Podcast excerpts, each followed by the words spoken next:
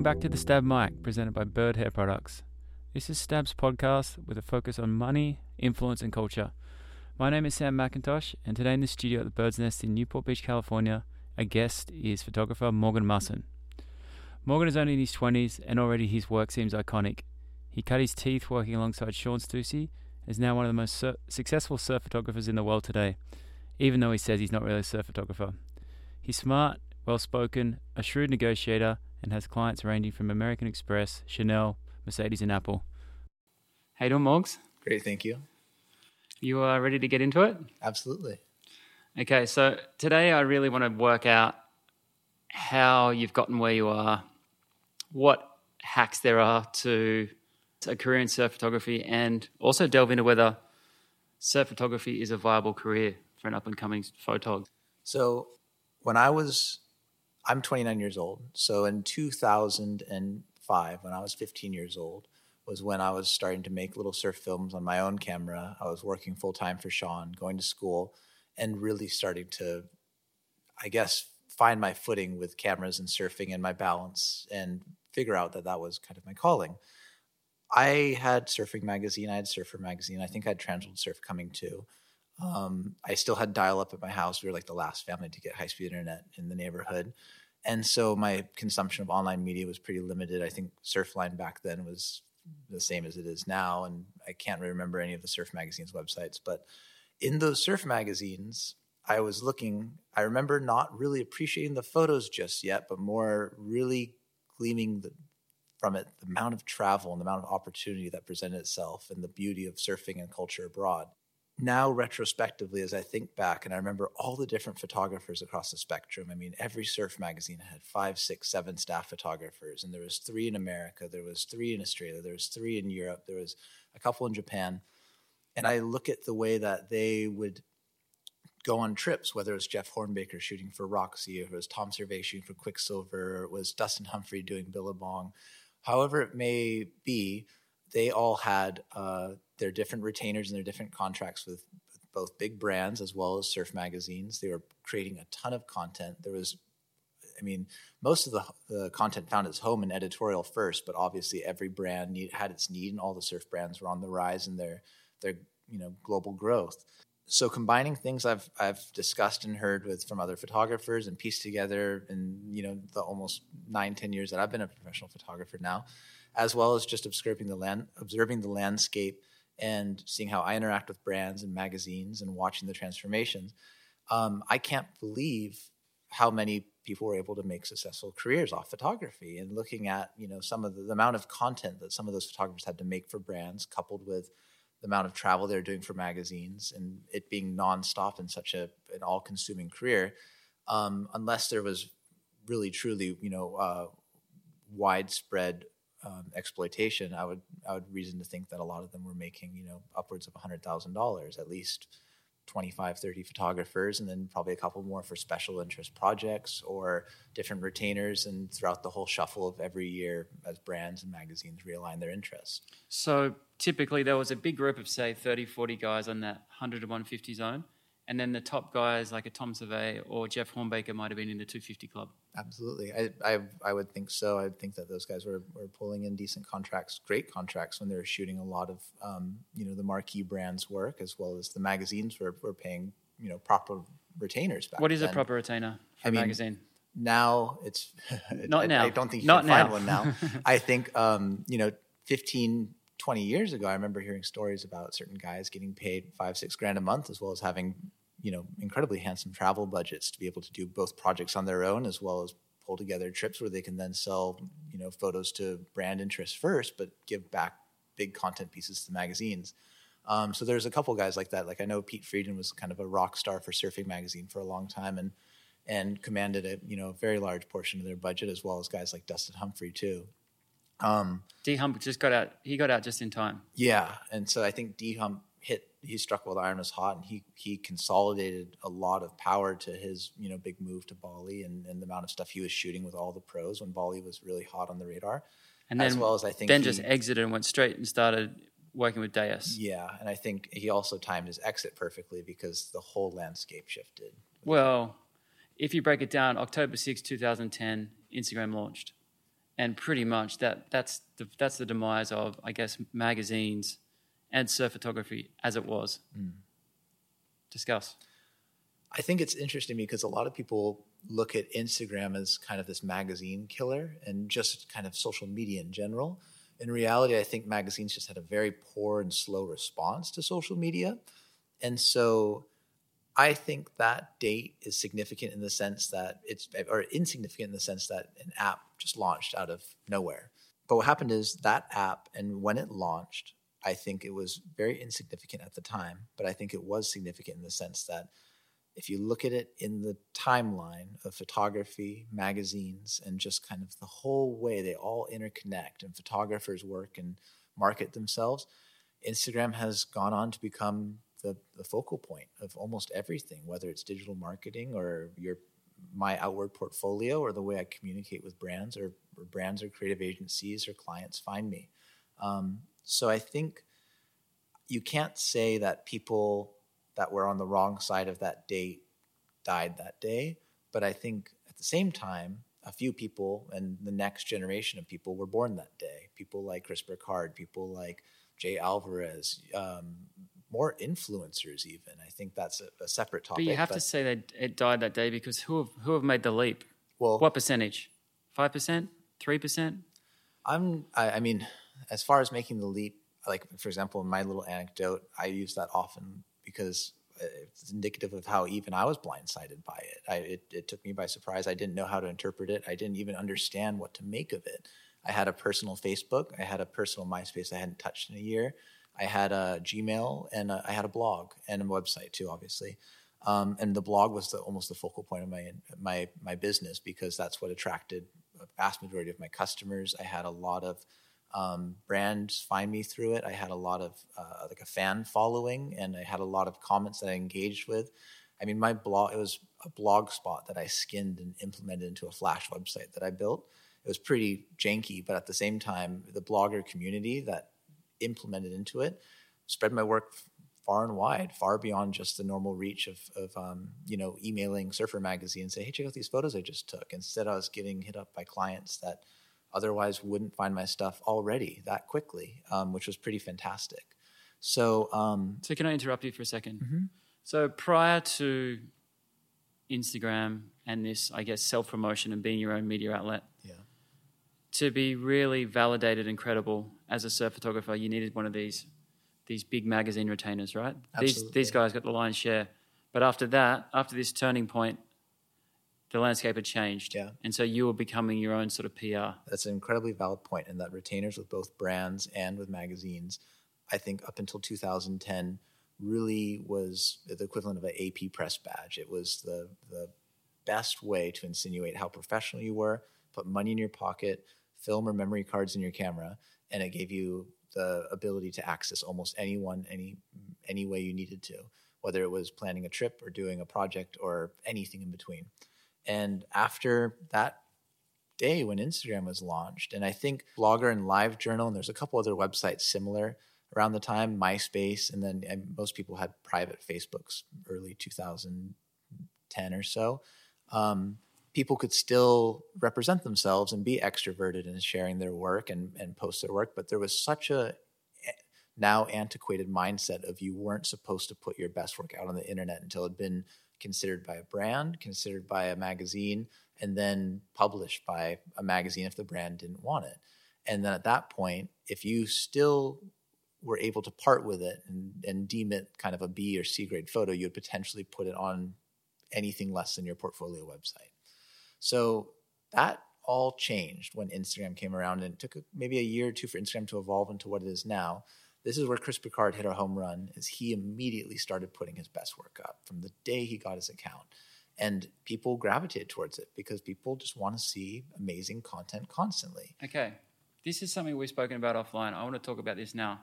We broke down a list of the top five earners in the world in surf photography. Chris sits at the top of the list.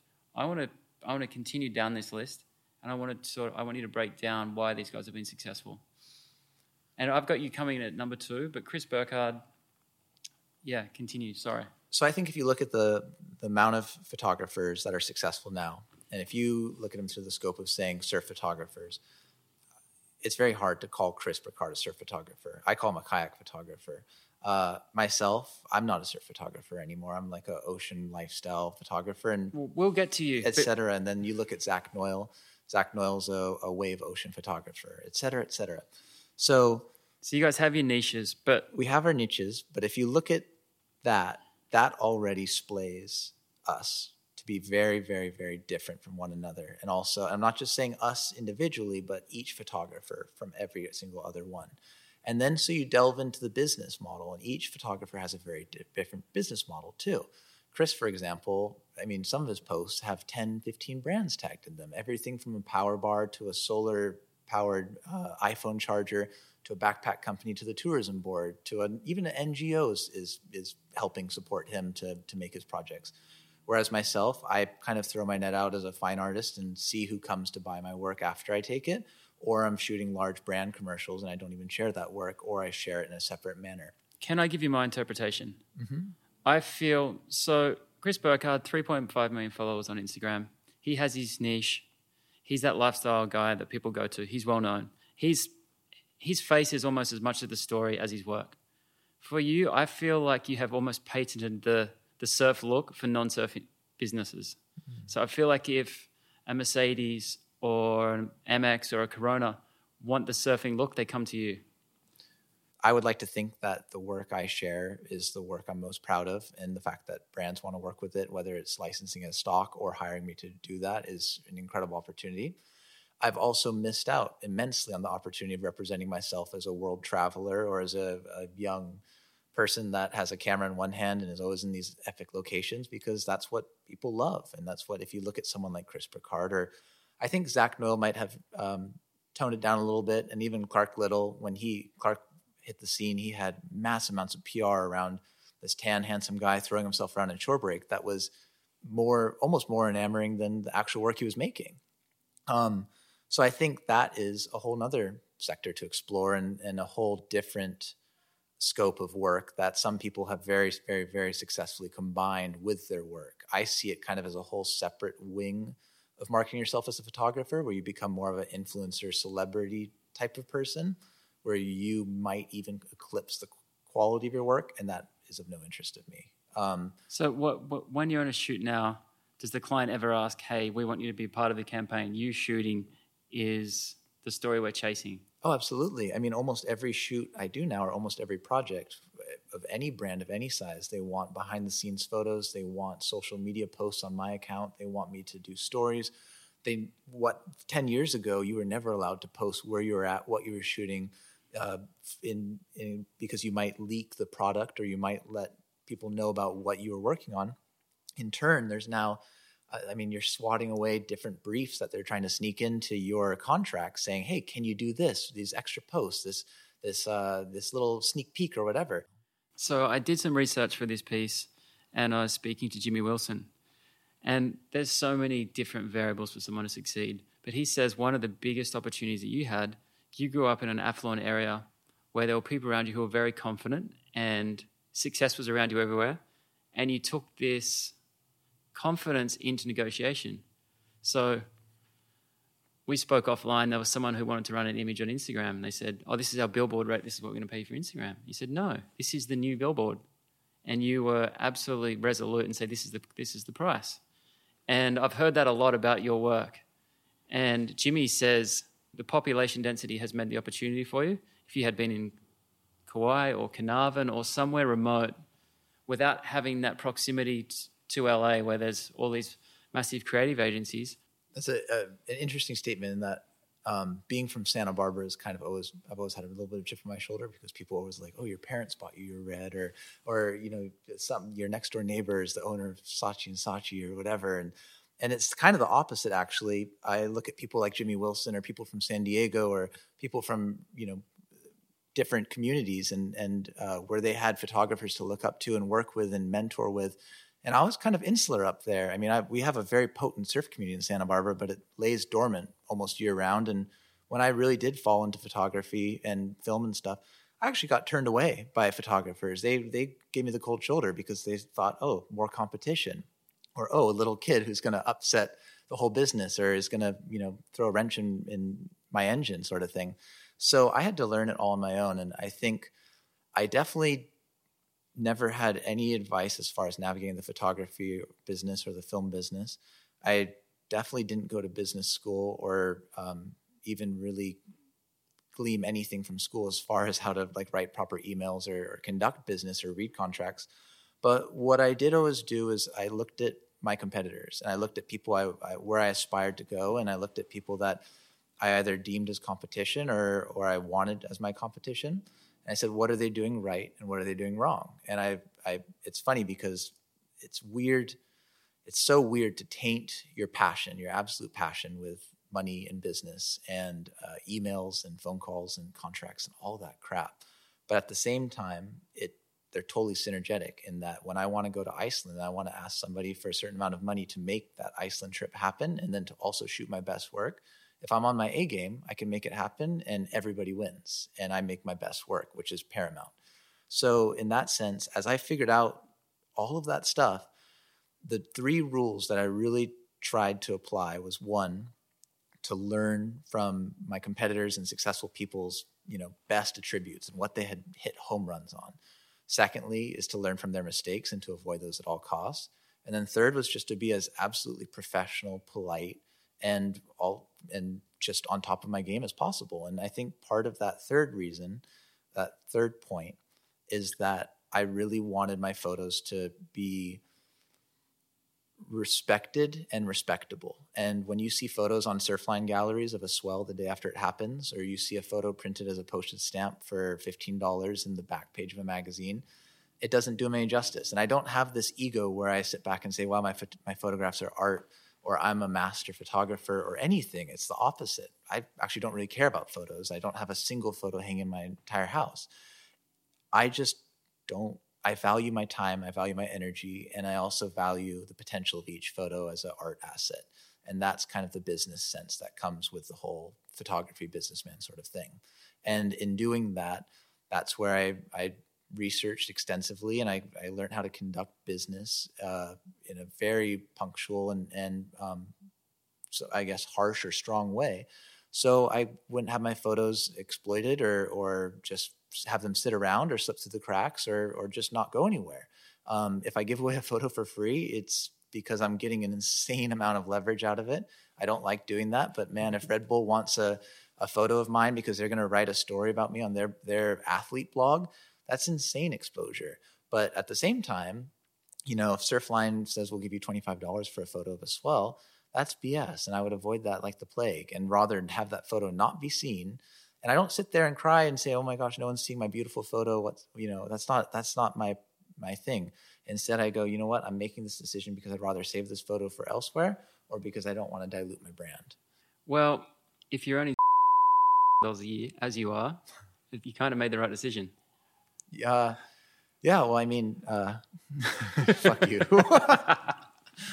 Sorry, but yeah. we did offline. We've worked on the, the top five, top five or six owners in surf photography. Yeah. And as grim as it is now for a bulk of photographers, like a, it's not the the glory days like it was 10, 15 years ago. Mm. But for now, for those very few, the one percent of the one percent, it's better than it can ever, could ever be. Chris, Burkard, yourself, Ryan Miller, Eugene Tan from Australia who runs Aquabumps. I want to dive into these guys because they're all there's, there's a certain amount of genius to every one of them, and they're very successful because of it. Absolutely. So like that that list you just gave is actually kind of interesting because Chris, I don't think has taken a photo of a surfer doing an air or in a big barrel in eons. I don't think uh, Eugene Tan is on the radar of any surfer outside of Bondi, and most of those surfers are probably the ones that like Otis Carey or or um, uh, Noodles would laugh at or something, or whoever the, the good Bondi surfers are. In that sense, what you've just said, now is the best time ever to be a photographer because I can take a photo of something totally random anywhere in the world and I can edit it or just send it to my phone in one second and I can post it and it can get more viewership, more likes. It can be emailed across the world. It can be CC'd through, you know, VPs and marketing executives or art directors anywhere around the world in a second. There's no film being developed. There's no photo editors. There's no, no nothing. It's all we've become these kind of like insular titans where we we are responsible for everything for better and for worse. And if you can capitalize on that and you can develop a skill set where you can get your work seen and propelled to be used or or just in, to inspire or to, to come back and promote yourself, you will your power your your power is limitless. Zach Noyle doesn't even have to Bluetooth it from his camera to his phone. No, so Zach just swims out a pipeline with his iPhone and, and makes his you know his mortgage that effortlessly. Sh- that shot of Noa Deane from behind is extraordinary. Oh, absolutely. I mean, that photo as an Apple ad and a, I think it was a couple magazine covers as well, taken on an iPhone that I'm almost certain he would have taken that and sent it to somebody just to, to toot his own horn immediately, probably me. Or, no, he took he took it and sent it to me and Ryan Miller almost immediately and said, "Look at what I just took while swimming around with my iPhone," and it it was incredible. I, I saw probably one of the best if surf photos from that year, from that whole Hawaii season, taken on a phone, sent to me immediately before he probably even got to the beach and toweled off and look at how far he he milked that photo for. For it was a Surfers Journal cover. I think it was a cover in Australia for a couple magazines, and then on top of that too, Apple bought it.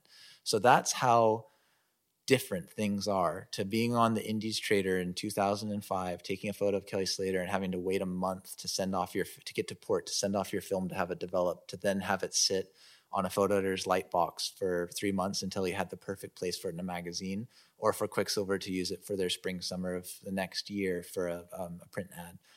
So, in terms of timeliness, I really want to talk about Ryan Miller, who I know uh, warms your heart a lot, and uh, yeah, I want to break down his success because we've got him coming at number three in the top five earners in the in the surf photography space, and generous generously. Uh, and generously when he entered the surf photography scene, I would have him pegged in, say, the bottom 20% of talent.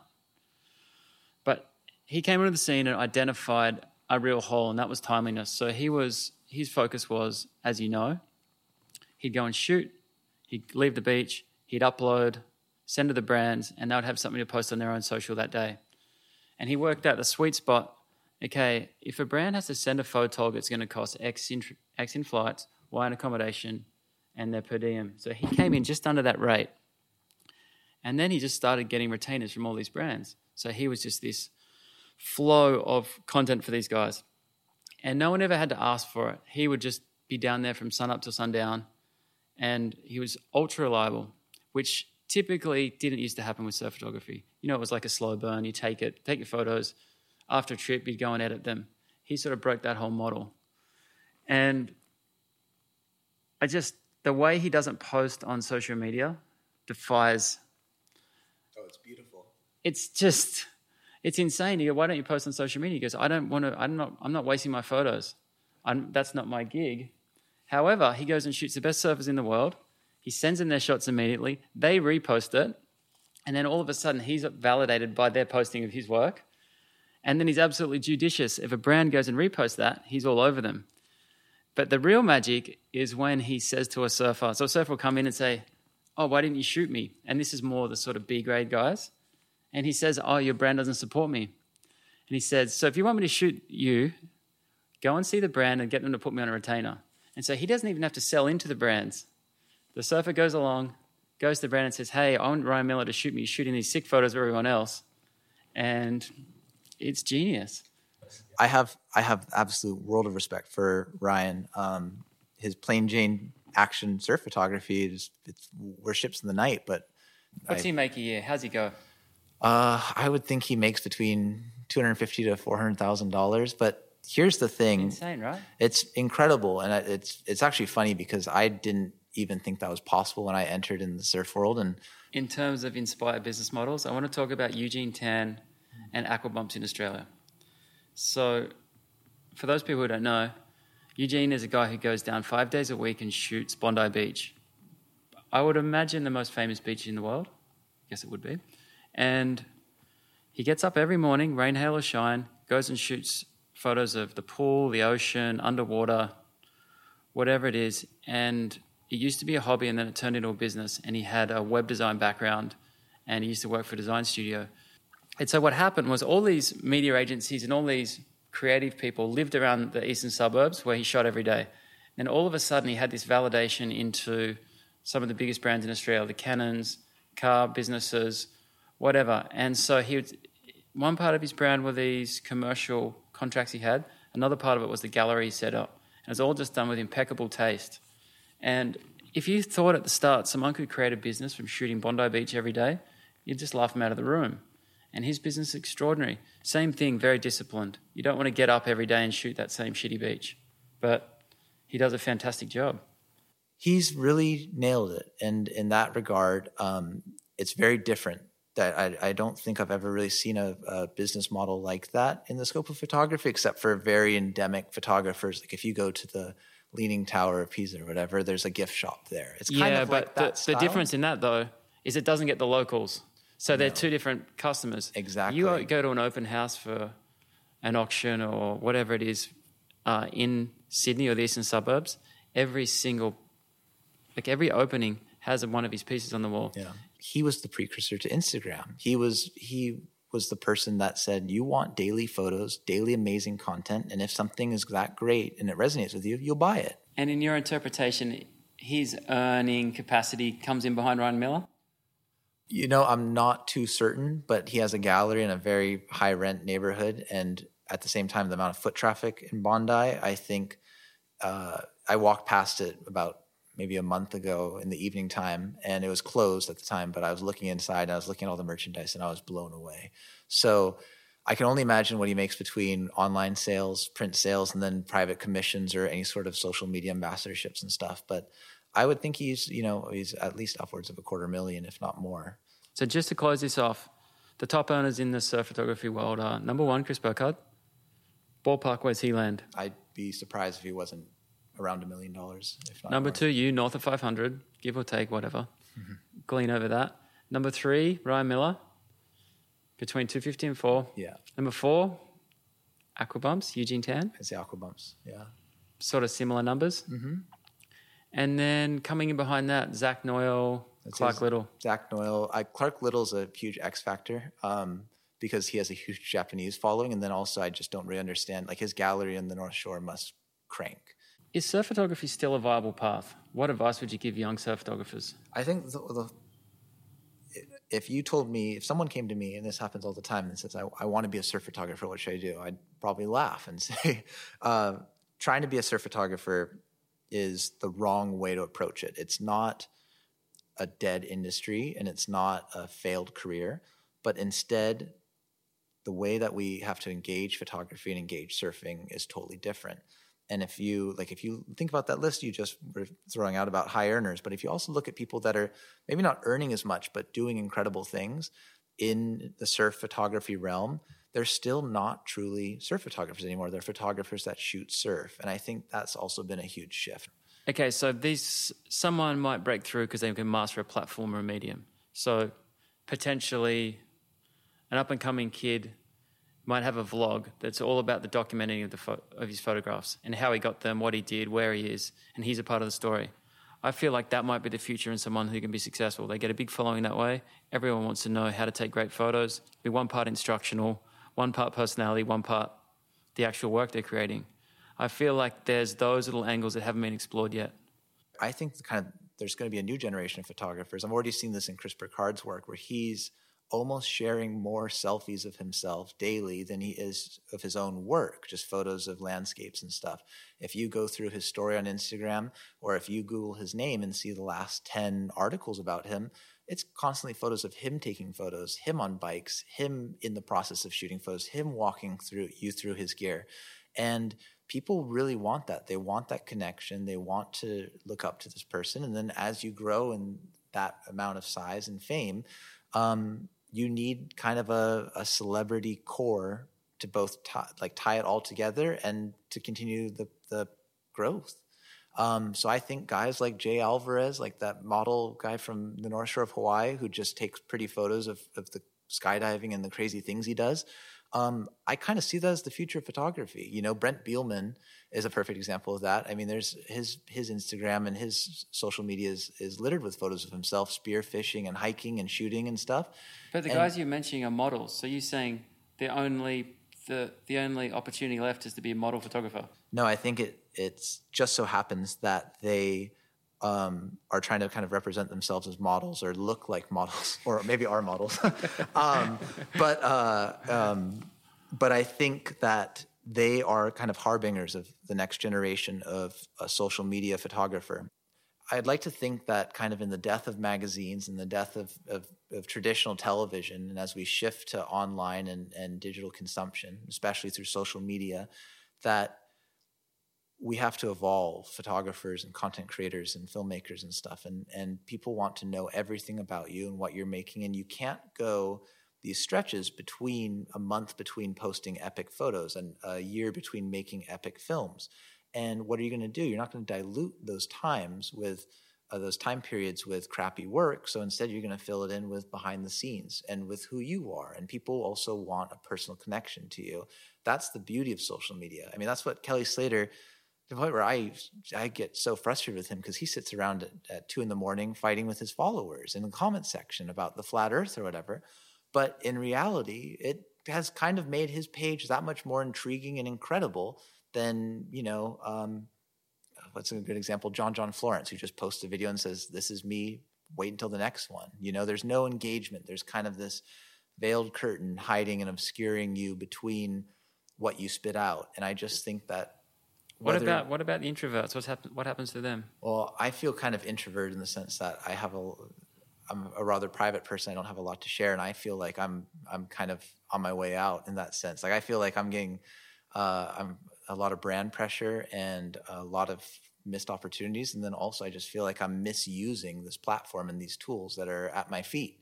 There are people that are sharing their own brand. They're creating their own brand, and that's what it all boils down to. Is Chris Burkard is not a photographer anymore. He's a brand.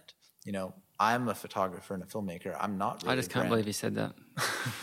Why? How so? the it's, person as a brand thing is so funny to me. But yeah, sorry, go on. I, I, mean, honestly, it is. This is what that's what the.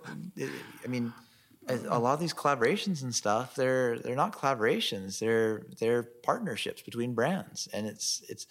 I, I have a hard time. I mean, like every day I wake up and, and Instagram all of a sudden I lose a thousand followers and I email my friend that works at Instagram and he says, Oh, because you didn't engage these followers on Instagram TV, so the algorithm punishes you. And I'm just like, how does that work? How do I? Uh, is someone in the in the boardroom at Facebook saying, "Oh, you know, this kid needs to um, uh, now go out and hire someone to edit his Instagram TV videos because he's already working 23 hours a day"? What's the best dis- career decision you've made? I think the best decision I ever made was to perfect an email and learning how to write the perfect email is basically having a master key. I'm sending more emails than ever. And it, it really, I mean, everyone DMs and sends messages or makes phone calls, but an email is where a photo shoot or a commercial or project starts and where it finishes. So I'm assuming it doesn't have dear whoever. Hope you're well. Best, Morgan. It's usually listen up, give me this much money now. Thank you very much. And Even though you earn more money than him, Ryan Miller writes a better email than you. Does he write a better email than me? No, he doesn't. He does, yeah. He does? Yeah, really? phenomenal. Yeah. Oh. Well, I don't know. I've never really written you a proper email. you don't want anything of mine. You're not a multimillionaire brand. Absolutely yeah. not. Um, what's the, what's the worst decision you've made? I think the worst decision I've ever made, and this goes from the macro to the micro, is expecting someone else to do the job for me. And that comes from asking someone to hand me a lens and dropping it off the side of a boat, all the way up to trusting someone with the keys to my kingdom. And that's when, I mean, the, the brand thing I threw out earlier now is stupid and a sort of contention between us.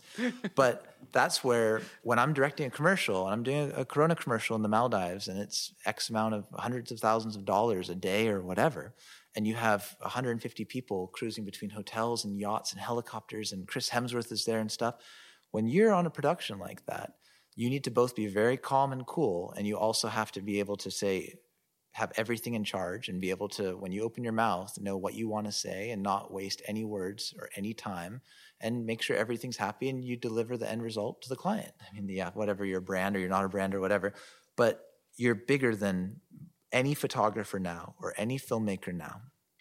Unless you're just doing staff film or staff photos for a brand and they're just telling you what to point your camera at in the studio or on the beach, you're a director.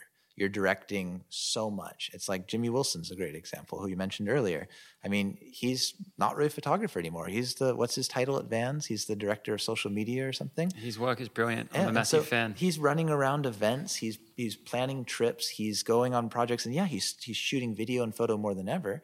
But there, he's transcended being just a photographer or a filmer. He's directing projects, concepts, and final delivery of media. That's the abridged version. The bridge version is trust nobody. Okay, real quick. Uh, The bridge version is if you, if you want it done right, do it yourself, there you go. and that is from the top to the bottom. Okay, so I just want to have a quick word from our sponsor, which is Byrd Hair Products. So we're here in the Bird's Nest in Newport, California. And Morgs, I'm about to ask you about some style questions as part of our partnership deal with Byrd. But it's with this caveat. Uh, you and I both went to Chloe's wedding together, not as a couple. and uh, Chloe never stops telling me we're the worst dressed guests. But after seeing that recent thing where he had the board shorts and the cowboy boots and the cowboy hat, I kind of take that as being a compliment. So, you ready? Uh, these are questions pertaining to your personal style. So, can you give us your grooming routine? What's it look like? Um, I grabbed, there's a bar of soap here. It's called Soap on a Rope. Um, second thing I grabbed is a texturizing surf spray. yep. So I spend a lot of time in the ocean. If I'm not shooting, I'm surfing or swimming or I'm just on boats or whatever.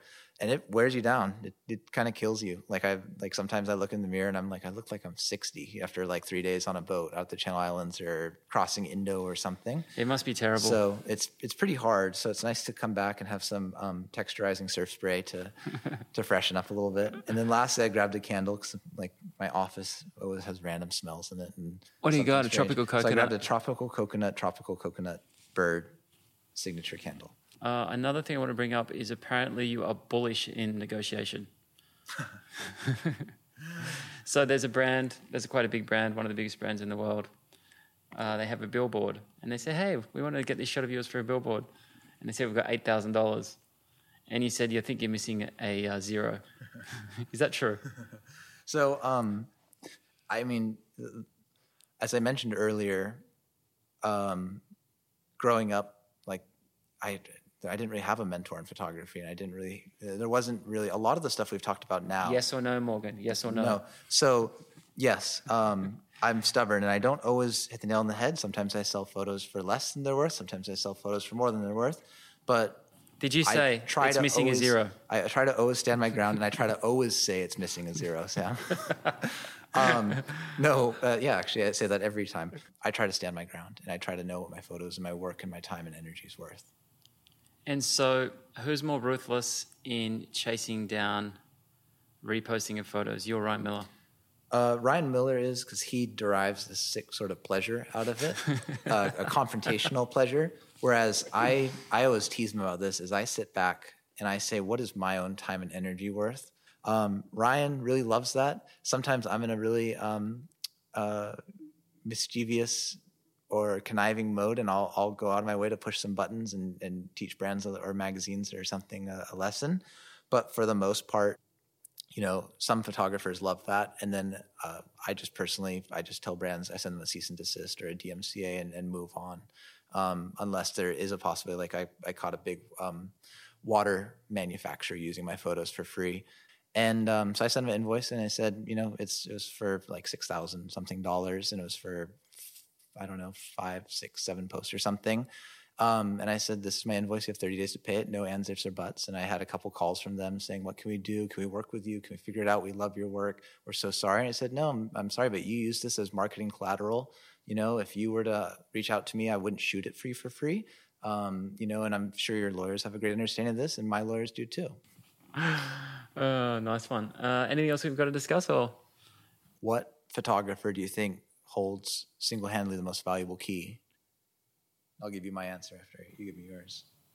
I think scarcity, whatever, regardless of whatever, regardless of any industry, scarcity brings value. And you guys all have a scarcity. You top five, top six, top seven. I really love Jimmy Wilson's photography. I love how much he pushes himself. I, I don't know whether you saw the work of his from the US Open down here at Huntington. It was insane. You know how Huntington's a shitty beach. It's hard to shoot. The action's not great. And his work was really inspired. He did that pole cam work at the surf ranch the other day. I know you hate wave pools, and we're just being we've been just slaughtered with that imagery ad nauseum. But the way he shot that was really inspired. I don't know whether you saw that pole cam that looked like a really low hovering drone. How did you, I saw that on Instagram. He's got this pole. He was using in Waco for Stab High as well. Was and he surfing on the wave too? no, he was on a ski. Ah, got it. And. I'm super impressed by stuff like that. He's just pumped on the future and still trying to innovate. There's not much innovation in surf photography anymore, beyond this work with the GoPro, I think. In my research for this piece today, for this interview, I spoke with Robbie Crawford. So he's the guy who goes and shoots the wedge with the, he's only ever shoots with a GoPro. He has become that for GoPro. So he used to be a bodyboarder, and then he used to, then he used to surf the wedge, and then he just started shooting it. And he's the GoPro go-to guy. He makes really good money. That's his thing. He said he used to get these missives, these two-page essays of people telling him he's not a real photographer, doesn't use a real camera, and he got abused and got abused, got abused, and then he was just accepted. And I guess it's not dissimilar. Well, yes and no. I think like I don't personally know Robbie Crawford, but I feel like he was one of the early adopters to GoPro and has really made GoPro his thing. Um, I'm actually he's blocked me on Instagram, so I haven't been able to Oh, ever you're a see troll. his. Yeah, I'm a troll. Um, no, he made fun of me, and I, I made fun of him back or something, and he blocked me. I forget. It was probably had to do with GoPro, but um, anyways, I don't really know what's going on there, but I know he's like the GoPro guy. Um, and so um, it's so petty. He blocked Zach Noyle too in the same vein. You little Um, bitches. I know. Um, so I think he's a GoPro guy and he's absolutely owning the GoPro and its ability. And he works tightly with GoPro and he, the zone at the wedge and cylinders, he gets remarkable photos and video and stuff. Um, but I still don't think that holds a candle. I don't think it's the it's it has nothing to do with the way Zach Noyle, someone that was shooting with a ten thousand dollar Canon 5D Mark IV with the latest and greatest piece of glass and the, the lightest housing, one day just swapped it out for the phone that he was you know texting his chick and, and ordering a pizza with a couple hours prior with and swam out at the best day at Pipeline ever. You know, the best day of the year. Yeah, I don't disagree. Yeah. So, um, but I think there's guys. go after Robbie. You, you you send him a message and just get unblocked. He's lovely. really? Yeah. Okay. I'll, I'll send him a tasteful nude. yeah, do that. Yeah. Okay, don't you have some like massive client you got to go? You got to go sell something yes, to. yeah. Some another five or six figure Yeah. deal. Going to New York tomorrow to give some presentations. Okay, cool. Yeah. I'll go back to my shitty life. You go back and do your big contracts. Yeah. Thanks for your time. Of course. Thanks for having me. Appreciate it. Cool. And thanks also to our sponsor, Byrd Hair Products. Mm, Byrd. Yeah, what a great space. We'll talk. Yeah, talk to you soon.